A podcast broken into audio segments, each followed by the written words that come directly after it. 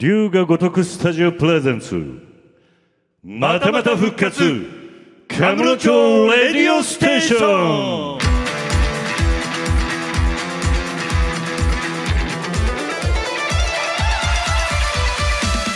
い皆さんこんにちは。龍が如く桐生一馬役黒田孝也です。龍が如く真島五郎役宇垣秀成です。龍が如くシナリオ演出担当横山正義ですはいこのまたまた復活カムロ町レディオステーションは龍が如くの極秘情報とリスナーの皆さんの投稿を発信していく番組です。配信は全3回に分けてお届けしていきたいと思います。えーこの番組がおよそ8年ぶりに帰ってきました。いや。いやいやいやいやいやいやえーありがとうございます。今聞こえたねたくさんの拍手の通りなんと今回は公開収録をお届けしております。いやーすごいですね。我々もですねこう8つ年を重ねたということなんですけれども、はいはい。これじゃんこの8つ年を重ねてなんか変わったことあります？この8年間で。そうですね。私はまあ周りの人間に言われるのは、うん。えー中学時代から何一つ変わってないって言われますね。えそれは若若いまんまだよっていうことをそういうこと言いたいわけ？もういあなんか案に自慢してるだけですね。いやいやいや。相変わらず同級生からも怖がられてんじゃないの？それはでもまあいくつになっても。8年いろいろありましたよ。あるよね。もう本当にまあね病気もしましたしいろいろしましたよ、あ病気した。だけどまあ、うん。楽しく、楽しくなんとか毎回壁を乗り越ええー元気にやってますね。それで定期的に龍が如くにも、えー出会えるし、えーそこでもう一度頑張るぞと思って、うん結局毎回毎回目の前のことに真剣に取り組んでやってる間にあっという間に8年経ったって感じですかね。おひでちゃんどうですか？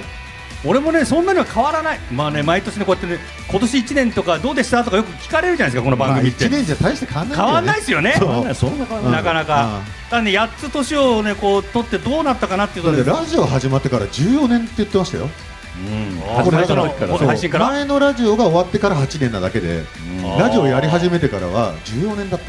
14年ってすごいですからね、うんね。だって0歳から14歳になるの結構長かったです中学校2年ってことでしょ。結構長かったもう割と長いっすね。割と長いですよ。それは。考えるとそれぐらいの期間やってたっていうのはすごいですね。うん。途中からそのぐらい時間が経ったっていうのはすごいですね。うん。ねこの間ずっと龍が如くの話でやってきたのもすごいですね。うん。ねうん。でもこう顔見ても変わんないですね2人とも。そうっすか？うん。そう言っていただけるとねこうやりがいがありますね。だから嬉しいですね。変わんない気がするんでね。まあ全然いけちゃう昔の感覚でそのままいけちゃう感じがなんか今日台本見てしませんでした？しました。よまあまあね。台台本も相変わらずなんかね、うん。あんまり細かくない台本だし、そうそうそう。そうなんですよね。トークで頑張るみたいな。そうなんでまあ昔の感覚がすぐ戻るって話さっき黒田さんしてましたもんね。そうですそうです、うん。もうこの台本が、えー数日前に送られてきた時にパッと見ててパッと昔の映像を思い出して、あ俺と横山さんがのびのび喋ってあとはヒデちゃんがまとめてくれるんですよ。っていうそうだねこれでもこれね。ここにご覧になってる皆さんラジオ聞いたことある人います？ああ。あ。いやあ本当に。比較的ね見た目でも8若そうな方年間やってなかったのに過去のやつをじゃあ聞いたってことですよねありがとうございます。あの僕らおじさんなんでそんなに話題新しくならないですけど大丈夫ですかね？そんなに若々しい話題はできないんですけど、うん。もうね、毎回大変だったんですよ、これ、あの私とですねディレクターがこう一生懸命詰めて、ですね今回はこういう話でいきますからねって、その話を聞いてるのは私だけなんですね。そうそうでいつもいつもですね横山さんとクロちゃんはですねあれいねえと思うとタバコ吸いに行っちゃうんですね。でえちゃんといいの聞かなくてとか言ってもうあのディレクターも諦めて、まあ、宇垣に言っときゃなんとかなるかなみたいになっちゃって。それで進んでったっていう番組なんでね、そうなんです、そうなんですじゃないんだよ。本当に。まあまあ8年経っても何にも変わらなかったですね今日の打ち合わせでも。やっぱりそれは、まあね、うん。そういうこともねこういろんな積もった話もありますけども、この番組の思い出そして龍が如くシリーズの思い出をですね会場の皆さんとともにこう語り合っていきたいなと今回思うわけですよ、はい。それではそろそろ行きましょうかね。はい。行きましょう。それじゃあまたまた復活カムロ町レディオステーション。スタートです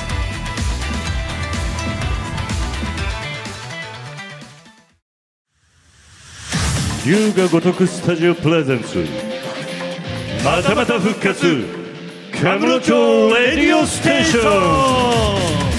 はい改めまして工藤田孝也です。宇垣秀成です。ああ瀬賀横山です。では早速こちらのコーナーへと参りましょう。カムロ町レディオステーションメモリー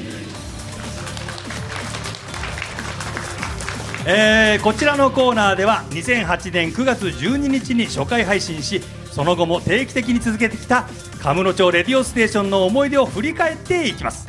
皆さんの中で初回から聞き続けてくださった方いらっしゃいますか？おーこんなにいっぱい、うん。すごいなありがとうごゼロざいます。人じゃないですか。ゼロ人。嘘つくなよ。ゼロじゃねえかよ。ゼロあのさゼロゼロ。でもこれねラジオなんだから。見るとね。これから配信なんて分かんないじゃない確かに10いや映像ないんだから。嫌いなんだよ、嘘が嫌いなんだよ。リスナーの皆さんゼロですよこれ、うん。だけどこれ言い訳じゃないけどねこう客席がお若い。みんなまあそれはね。どう見ても60代に見えない だって多分14年前とかだと皆さん中学生とか小学生でしょ？ですかね。うん、その時にこのラジオ聞くってないでしょ、ないですよ。うん。ああそうか。うん。それはそうです。そうでねちょっと俺今回、はいはい。ランダムに選んで聞き返してみたんですよ。うん。今喋っちゃダメな感じがあるね。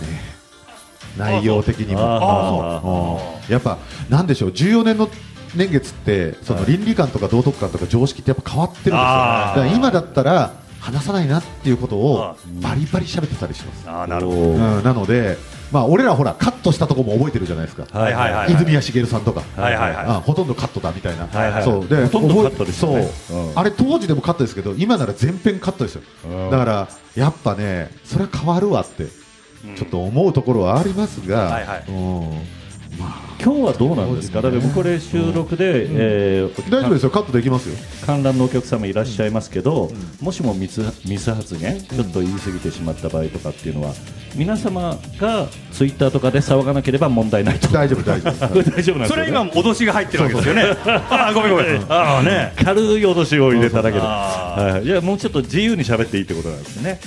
本当ですよね。多少気をつけましょうか。大丈夫です大丈夫です。喋、ってもまあ皆さん許していただけると思いますよ、はい。黒さんがお願いすれば。低い声で。はい。なんか覚えてる回あります？ここにちょっと手元にね過去の資料、ん。若干あるんですけど。泉谷さん。まあ泉谷さんの時はねいろいろありましたけど。ケイグラントさん山地さん釘宮さんうん。大塚明夫さん平野綾三本、えー、と遠藤健一さん山寺さん桐谷健太。あそっか。あとジョージさんとか。そうそうたるメンバーですねこれ、うん。どうやってギャラ払ってたんだろう。ね 本当に。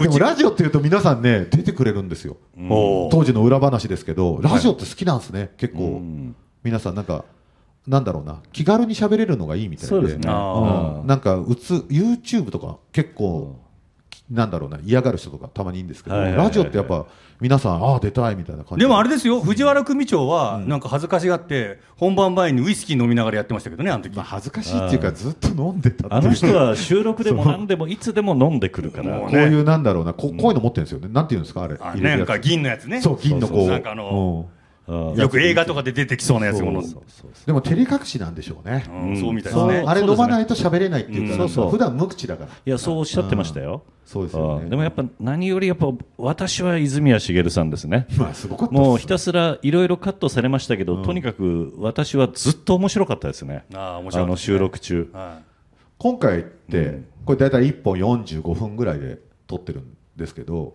嘘で嘘っていうかあの当時は1本1時間半ぐらい撮ってるんですよ。でそれを30分ぐらいにまとめてるんですけどだからどれぐらいカットされてるかっていう、まあ、話ですけど泉谷さんはすごかったですね。いすごかったですね。だってディレクターに俺の耳にそろそろ次行ってください次行ってくださいってこれ一生懸命俺がまとめてお前何まとめてんだっつってまた話が振り出しに戻っちゃうんですかあの人。スタジオ次の人来てたんですよ。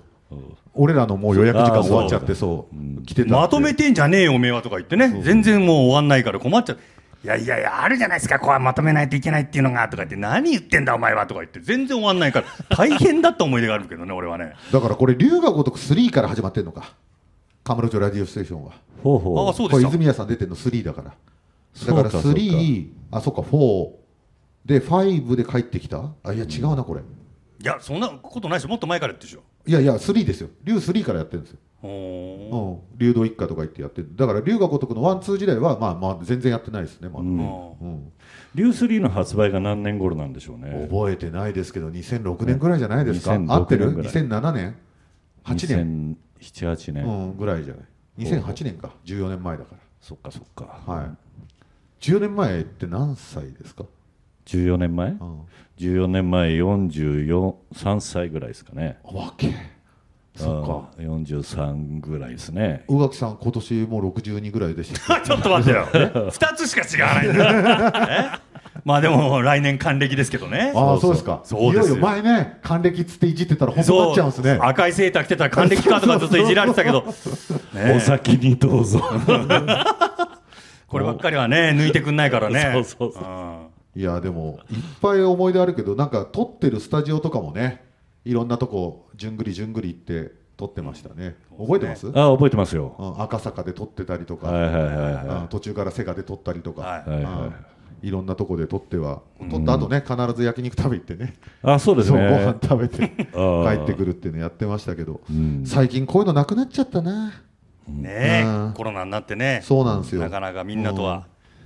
ねなんか皆さんの中でこの回が面白かったとかってなんかあります？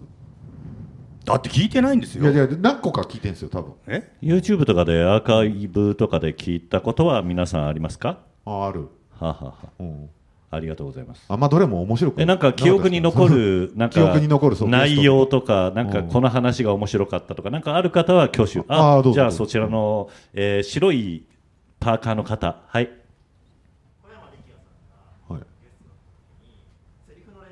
はいああ言ってました。力也さんが。一応マイク拾ってないで言っておくと小山力也さんがゲストでいらっしゃった時にくる電車の連結部分のうるさいところでセリフの練習をしてるってエピソードが印象的だったと。いう。ようなお話ですけど本当おちょっとおかしいですよね。ね。そんな話してたのも覚えてないしその行為はおかしいですよ。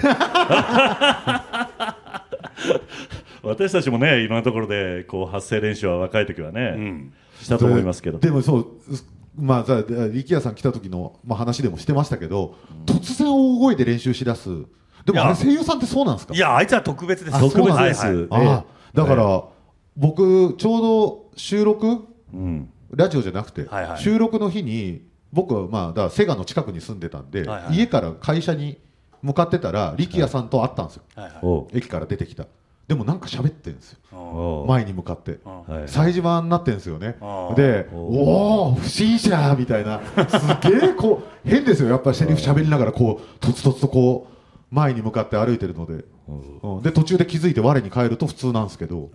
でもなんかスイッチ入るとカーンですよね、なるほどね。うん電車の連結部分っていうと、うん。もう亡くなったもう大先輩の人がいまして、ん。まあうちらの業界ってあの長い時間かかる収録のやつは大体みんなでこう飲みに行くんですよ、ん。で飲みに行って、まあ、自分家の家に帰るまでにもうおしっこがしたくなっちゃったのね、ん。でその人あそこの連結部分両方閉めて、はい。そこでしちゃったっていう有名な話がある、宇垣さんカットだな。いや大丈夫大丈夫。もうなくなっちゃってるし。すごいなマジっすか？まあねもうだからねさっきさっきお客さんから話と何にも関係なくない？さっきお客さんが連結の部分っつってなんで知ってんだろうなっそれて今思ってね。連結だけの話でしょ。ええ？そう。あそう？何もちょっと声優エピソードじゃない。たいやだの変な声優がやったんですからね。そうそうエピソードですよ。連結声優イコールですから。だってせめてだったら名前出してくださいよって変な感じ人でしょ？だからちゃんとまとめてくれるところはまとめてくれたりするんですけどやっぱり変なんですよいや彼いやいや。はいまあねそうなってますけどもうん。じゃあこんなところでメモリーは以上でよろしいですか？なんか他にも手を挙げてた方いるけあもうど一人いらっしゃいましたね。はいじゃあじゃあはいどうぞ。はい隣の方。うん。あはいはいはい。黒田さんとすごい声優のことについて話し合ってたのが。はい。どんな話してました？あれね全然覚えてないんですよ。ごめんなさいね一言一言のはい力の入れセリフの入れ力の入れ方とかを話してなるほど。じゃあまあちょっとマイクは拾ってないかもしれないんでご質問はっていうかいご意見はあれですよね。大東君がご出演した時はいはいはい。に黒田さんとその声の出し方とかはいはい。演技について深く語ってたのが印象的だったとそうですね。いう今お話でしたけれども。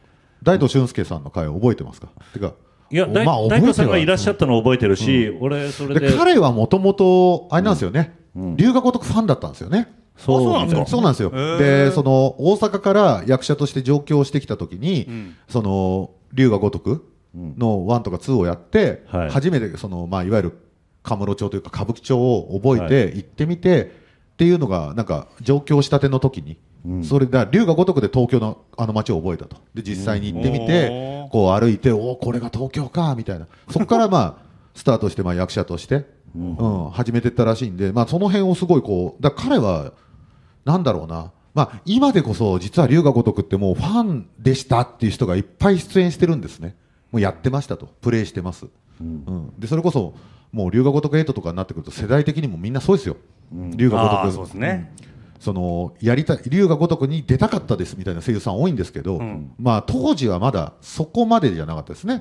の中で、はじ、その、初めてかもしれないですね。うん役者の方でこう自分がずっと出たかったって言ってたのは、うんそれで、はい。太藤さんはすごくこう感じのいい青年で、それで芝居の話とかも、だから私が多分、えー太藤さんもそうで、お互いに役者っていろんなこう、えー大事にするところ、えーどっちの役者を目指すか、どっち方面目指すかとかって技術的なこととかも、みんなそれぞれ好みがあったりとかして、その中で太藤俊介さんとは私が方向性が多分あったんですね。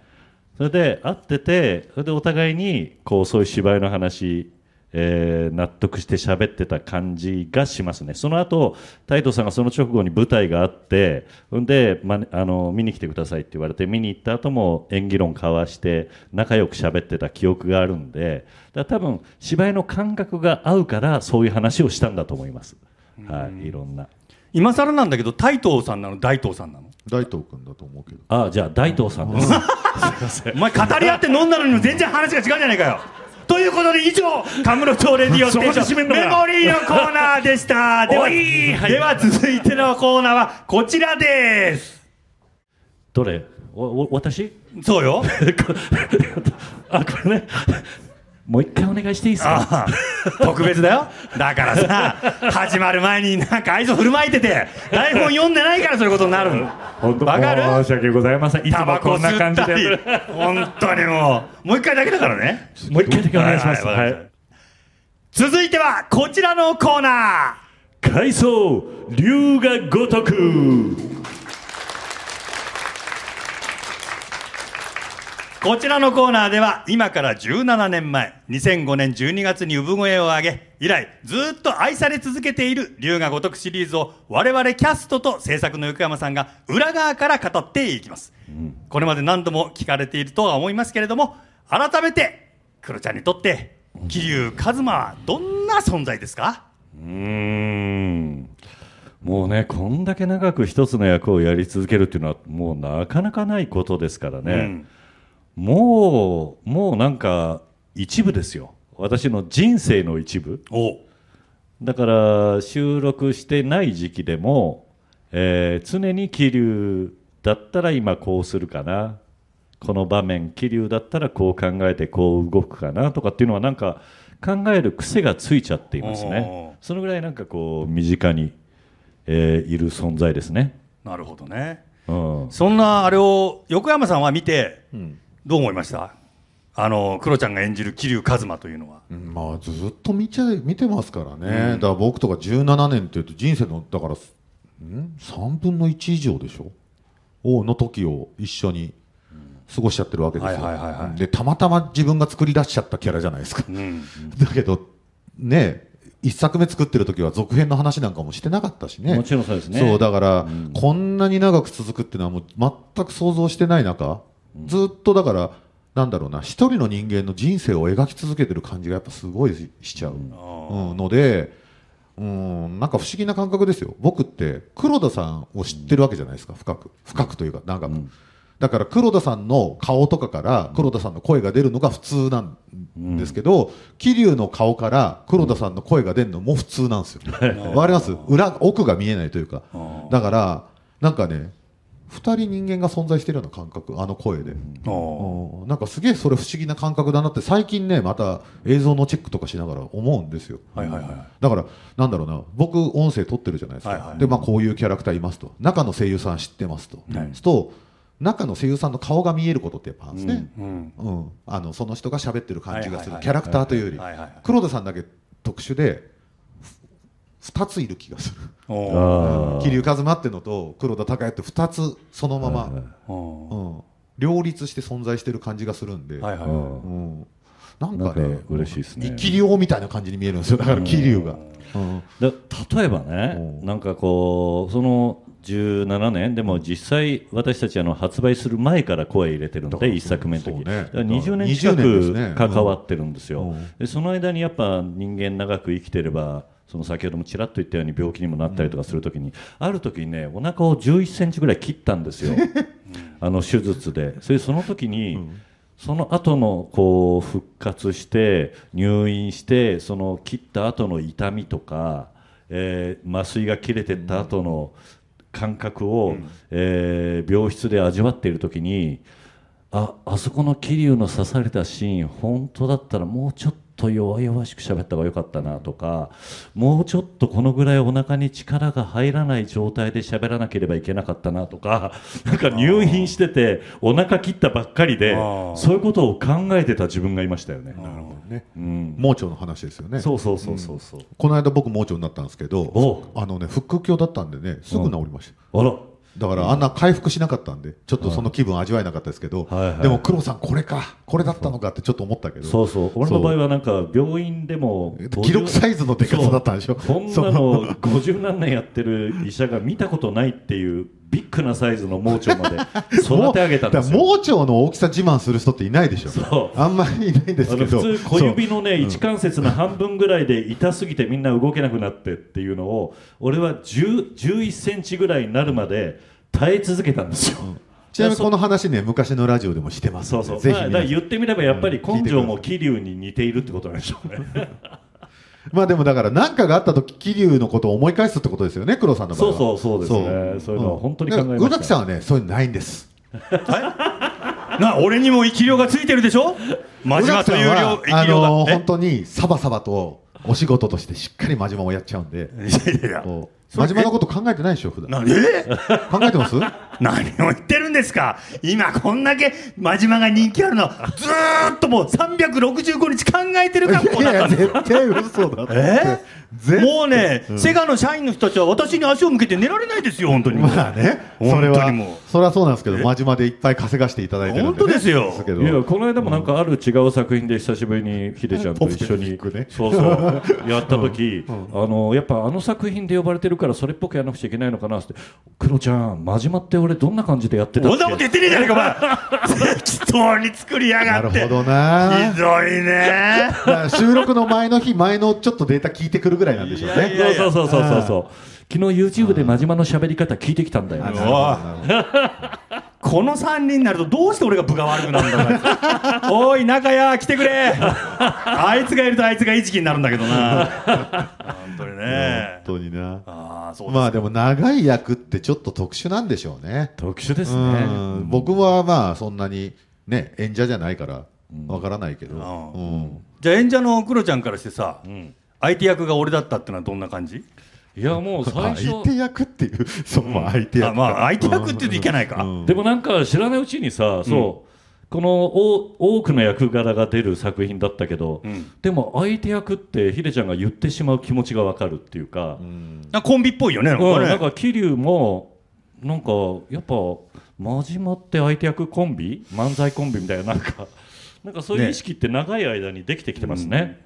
うん真島的にはなんかほら冴島も友人だったり俺も伊達さんが友人だったりとかいろんな形があるんだけど、なんかやっぱ真島とは特殊な特殊ななんか距離感近さを感じますね。うんで初めてそうねヒデちゃんとやるって言った時おなんか本当にそっちの番組でも言ったけど俺たちが学生終わって行った劇団であの時に会った仲間と久しぶりにこれで再会してでまさかこんなね長くやれて。本当だよね。それで逆にその時って中間部夜間部でちょっとしか出会ってなかったのが逆に龍が如くでより深くなってってどんどん仲良くなっていけたって感じだったんで、なんかこれで再会できたのは今とても感謝してますね。本当だよね。ああ本当に、うんこんな面白い人だったのかっていう、ね、いやいや。そうそう出会えていや俺はあの逆にびっくりしたけどね。俺は今でも覚えてるけど、ん。あなたはあの新宿のタバックっていう当時あったスタジオでね、はいはいはい。で「あ宇垣さんですか?」って言うから「はい」って言って俺もうクロちゃんのこともうすっかり忘れてたから、はいはいはいあの僕文学座であの夜間で同期で「ああそうですか」っつって。でこっちの世界やることなんだああそうですか。いや腰の低いよろしくお願いします」って言うから腰の低い人だなーなんて思ってたのにまあ変わったよねあんたはね。え？まあもう大御所ですから。その時ほらもう黒田さんはね。20年ぶりぐらいだったから会ってなかったからもう他人みたいなもんなんで。俺はもう他人他人には他人なりの礼儀っていうのがあるじゃないですか。まあまあまあね。でそれをやっていただけで最初から舐めてたっちゃ舐めてたんですいやいやそう。あんままあまあ無理にそう言わなくても大丈夫。そう。ニヤニヤする。な横山さんも横山さんだけど。いやいや。いやいや まあね舐められっぱなしだし人生いやでもだってよお二人がその話で盛り上がってた時とか俺見てますけど旗でね、うん。でもなんかいいですよね昔の仲間が、うん。うん。実は僕も、まあ、全然関係ない話ですけどつい最近、うちの僕の部署に一人ね合流してきた仲間がいるんですよ。仲間というか社員が、ん。僕はね中学校の同級生だったんですね、うん。でそれをやっぱり知らないじゃないですか。うん。30年とか会ってないから、で中学校僕同じであ同じ中学校なんだっつったらそうじゃなくてもう学年も全部一緒ですと。うん。だからただの本当に同級生だったんですけどそういうのとなんか不思議な縁で何十年とかで巡り合うと、うん。なんかすごい嬉しいもんなんだなとは思いますよ。そうですね。だからそうなんかね絆みたいなものがきっとあるんでしょう。で最近やっぱね、そういう話多い。うん。その龍が如くの他の演者さんたちでも、うん。なのでやっぱなんか集まってくるんじゃないんですか、同じとこに、長くそう。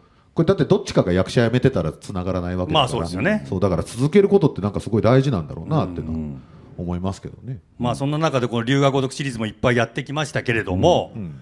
この中でこうクロちゃんがさ今までこう十何年やってきた中でいろんな作品あるけれども、はい。こう印象に残ってるとかなんかそういうシリーズとか、うん。俺はこれが良かったなとかなんかうん。あります、いろいろやっぱり好きなんですけどでいつも言ってるんですけど、えーゼロも好きだしだけど次今度発売する「維新」リメイク発売しますけど「維新」はよ面白かったですね本読維新はね、だね。うん、維新言ってますもんね前から黒さんは、うん毎回言うんですけど、あの時代劇の俳優もやってたんで、うん。若い時に。だから割とその時代とかもいろんな役演じるとでテレビやってる時ってやっぱそれぞれの歴史書を読んでそれぞれの作家さんの角度からその人物を構築していってって役作りをするんですけど、えーそれで、えー維新龍が如く維新になった時にあれって今まで俺が読んできた歴史のいろんな書物と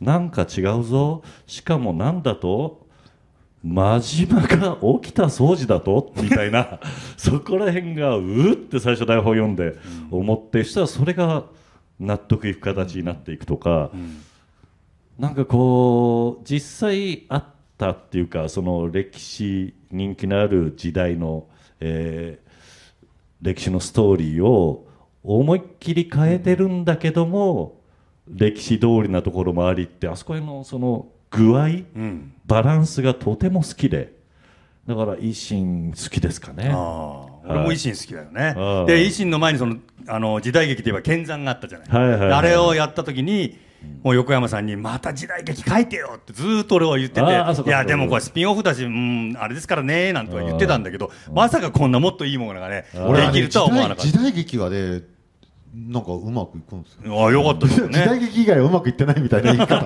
はあれだけど なんかスピンオフって続きもんじゃないんでやっぱ自由なんですよね、なのでその維新も剣山もだけどオリジナルで書けるじゃないですか、うん。やっぱそのナンバリングシリーズがやっぱ一番難しいですよ、連続性のあるものだから、うん。で将来のことを考えて作ってないし、そもそも論で、なんだけど、うん、まあ剣山とか維新はね、あの好きな世界観ですし僕が原作なんでね、だから自分で一から考えたものなんで、やっぱすごくなんかそう嬉しいんですけどね。だから一心はねもっと評価されてほしいっていうか売れてほしいっていうのはやっぱあるんですよ。はい。で今回チャンス来たんでこれを日本だけじゃなくて世界中にこれはちょっと挑戦なんですよね。あのストーリーの内容が世界で受け入れられるかっていうのはちょっとまだ分かってないですよ僕的にも。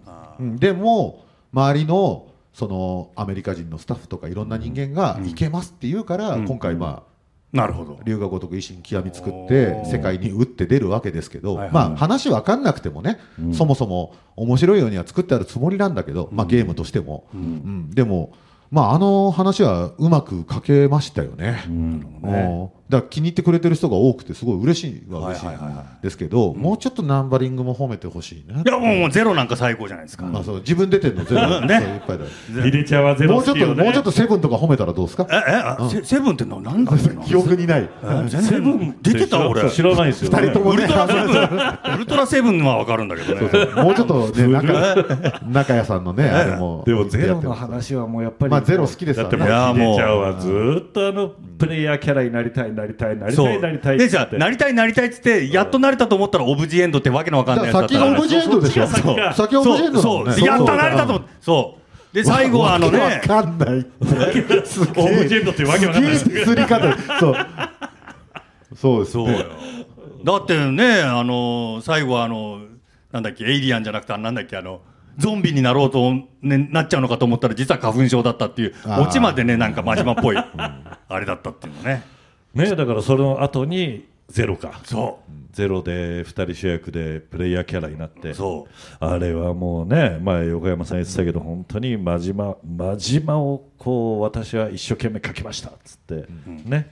うん。そうなんですよね。そうそうあの真島に力を入れて真島に力っていうか、そうね、真島編が俺の担当だったんでね。で、あと、桐生編の冒頭から3章ぐらいまでか、が俺の担当だったんで、んそう、桐生編の後半は古田君とかが書いてたんですけど、まあ何人かで分けて書いたのにチャレンジしてったのが、あれぐらいの時期からだったんですよ。なるほど。それまでずっとなんか一人で悶々と、は やってましたけど、うん、で、やってたけど、まあ真島はやっぱ大変でしたよね、キャラ変えたんで。ううんキャラクター性を、ん。でまあそのね他のインタビューでも答えちゃってるから言っちゃいますけども究極の後付けじゃないですか。過去編とはいえ、だって龍が如く1以外全部後付けなんだから、うん。だからひねり出したわけですよ、過去。をどういう過去だったらああいう人間になるんだろうみたいなやつを、だから真島は大変でした。桐生はあんま変わらないかなっていうイメージがやっぱ若い頃からあるんだけど真島は何かがないとあの人にならないじゃないですかあんな人に、はいはいはい。でそういうエピソードって何よっていうのをこう、はい。作るのがかなり大変だった、じゃあこれからももっと大変にまた真島のことを絞り出していただいて真島の主役を書いてください。以上体操龍が如くのコーナーでした。強引に締めるね。そうね。うん。龍が如くスタジオプレゼンツまたまた復活。カムロ町レディオステーション。はい。龍が如くスタジオプレゼンツまたまた復活。カムロ町レディオステーションそろそろお別れの時間です。いやーね。もうお別れの時間になってしまいましたけども。今どうなんですか？時間的にはオーバーしたんですか？全然大丈夫そうですよ。ほら。あ大丈夫ですか？ちょうどいいぐらいですちょうどいいぐらい。じゃあ感想。あお客さんどうでしたか？楽しんでいただきましたか？なあいや全ね。いや本当そりゃね。うん。目の前にいたらうんって言うしかないもんね。言うしかないもん。今ねここね2万人ぐらいいらっしゃるんですけれども。嘘です35人。あのねまあマスク35人だから。え35人。あそうなんですか、うん。マスクしてるからねちゃんと喋っちゃいけないのかなと思ってみんないい人たちなんですよ。そうそうそう。いやね黙ってねおとなしく聞いてるすごいシーンとしてるからね寝ちゃってんじゃないかと思ってるんですよ。本当ね。大丈夫かなたそう楽しかったのか楽しくなかったのか分かんなかったんですけれども。そうですね、えまあ言ってもね、おじさんたちの昔話聞いただけですからね。えね。知ってます、おじさんって昔話と自慢話しちゃいけないんですって。あ大丈夫？クロちゃん。知ってます？俺はもう一切やりません、ね。今日なんて全部お昔話と自慢話の回だった気がするけど。どうだったんですか？大丈夫でした？ああ大丈夫だった。そうです、ありがとうございますね。あと2回ありますからね。覚悟してくださいね。これ2回転しますから、はい、ほうほうほう。じゃあおお客さんはみんな皆さんこのまんまこのまんま入れ替え制なく、はいはいはいであと2回も耐えられます？うん。話題変えますから少しね大丈夫ですか？はい。変わります？大丈夫です、昔話しないようにするんでねはい。いやなっちゃうんだよなこれが昔話に。そうまあそうですよね。はい。はいそれではじゃあ締めちゃいますよ、うん。はい。大丈夫ですか、うん。えーそれではまた、えー次回のまたまた復活カムロ町レディオステーションでお会いしましょう。めでたく復活やまだまだ行くでわしのパワー見せたるわ。あマズマっぽかった大丈夫うん大丈夫ぽかったって俺がやってんだよ。だいぶ思い出してる、